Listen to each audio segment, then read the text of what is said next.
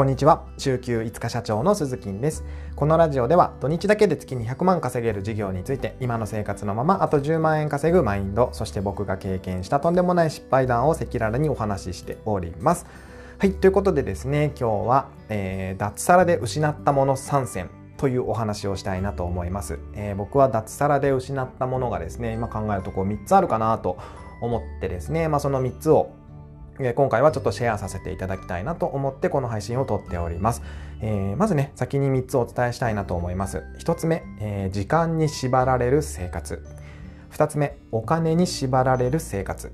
3つ目、借金への恐怖心ということですね。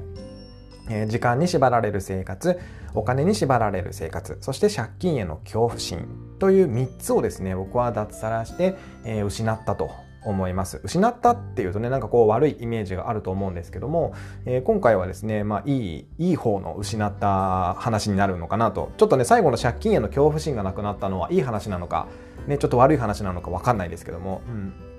でも、えっと、これねあの一つちょっと先にお伝えしておきたいのがですね脱サラしてすぐにこの3つをね全部失ったわけではないんですよ僕実は。うん、で、えっと、脱サラしてすぐはですね時間にもお金にもえー、サラリーマン時代よりも縛られていましたね。えー、3年ぐらいはずっともう本当にぎゅうぎゅうに縛られていたようなイメージです今思い返すとですね。うん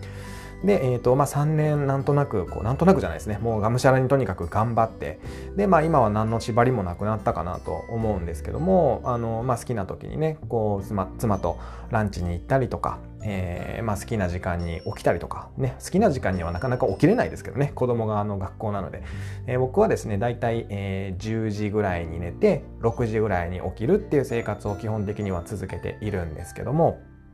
で、え朝起きたら、えー、とりあえず朝ごはん作ってみんなでご飯食べて、えー、ワンちゃんと猫ちゃんの歯磨きをちゃんとしてですねでそこから仕事をするという感じの生活を送っております。はい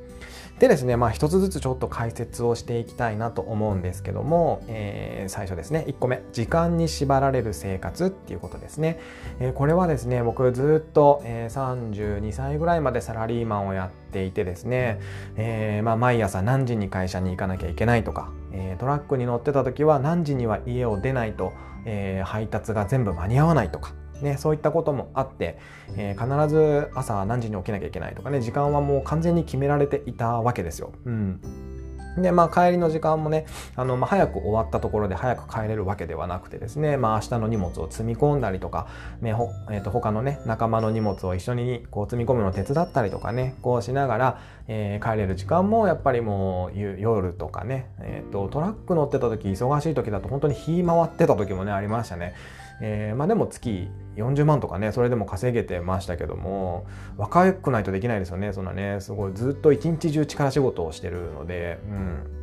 結構ねあの筋肉もついてましたけども。はい。でまあそういった感じでこうサラリーマン時代に比べるとですね今は、えー、結構時間に縛られなくなったかなと思います。縛られないといっても完全に自由ではあるんですよ。あの完全に自由ではあるんですけど逆にねこう自分で時間を時間配分を決めなきゃいけないっていうところもあってなかなかねあの最初はうまくいかなかったですね。こうなんかこう普通にダラダラしてしまう時間があったりとか、えー、なんかこう YouTube で気になる動画があったら、まあ、関連動画も見ちゃってねこう1時間2時間っていう時間があっという間に過ぎていってしまったりとかなかなかこう自分で時間を管理しないと本当にね無駄な時間をただ垂れ流していくっていう形になっていくので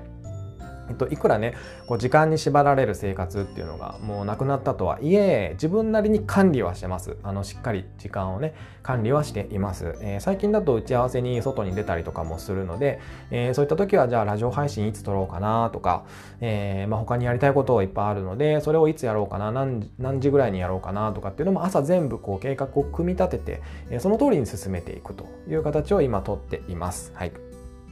でですね、2つ目のお金に縛られる生活ってことですね。えこれもですね、最初にお伝えしたようにですね、最初の3年間ぐらいは会社員時代よりも、えー、ガッチガチにお金に縛られてましたね全くお金がない状態でお昼ご飯も食べれない状態っていうのがずっと続いていたんですけども、えー、ある程度こう稼げるようになってくるとそのお金の縛りっていうのもなくなってくるんですよ。あのっていうのもサラリーマン時代っていうのはやっぱり毎月こう給料が決められているわけですよね何十万っていう金額の中からじゃあ何にいくら使ってじゃあ貯金にいくら使って保険にいくら使ってっていう形で、えー、使える金額っていうのが決められているわけじゃないですか。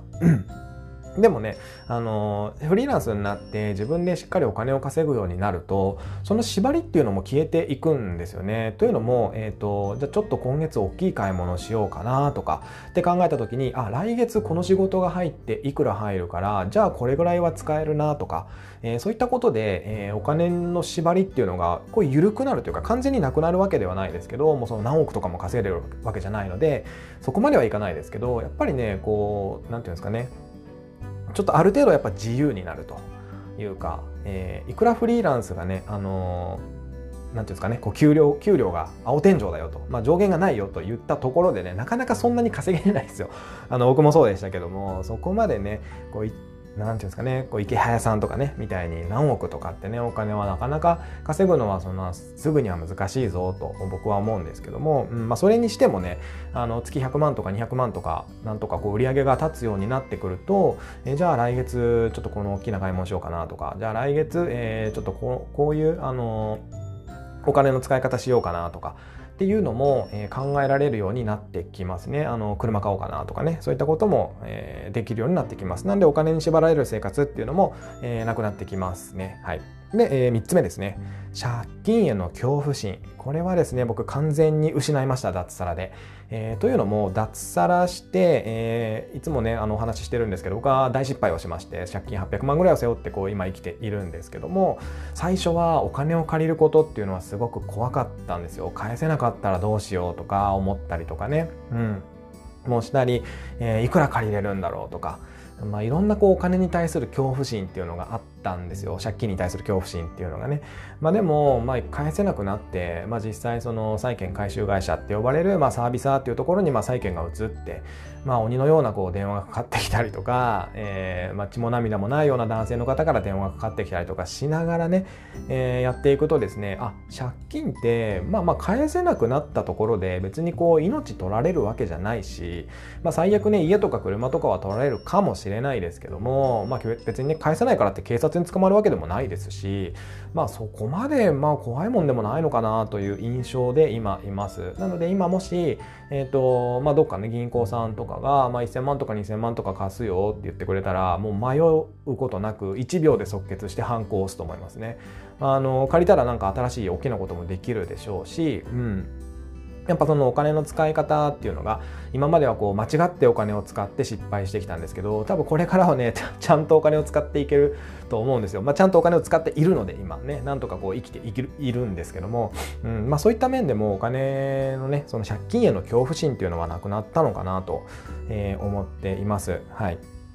ということで、えー、この情報が誰かに役に立ってるのかどうかちょっとよくわからないんですけどもあの、まあ、これから脱サラしようとか、まあ、副業でね自分でこうビジネスをやっていこうという方に関してはですね、まあ、こういうふうになるよと3年ぐらい頑張ったらこういうふうになるよというお話でございました。はい。ということで今日の、えー、放送は以上になります。また次回の放送でお耳にかかりましょう。さようなら。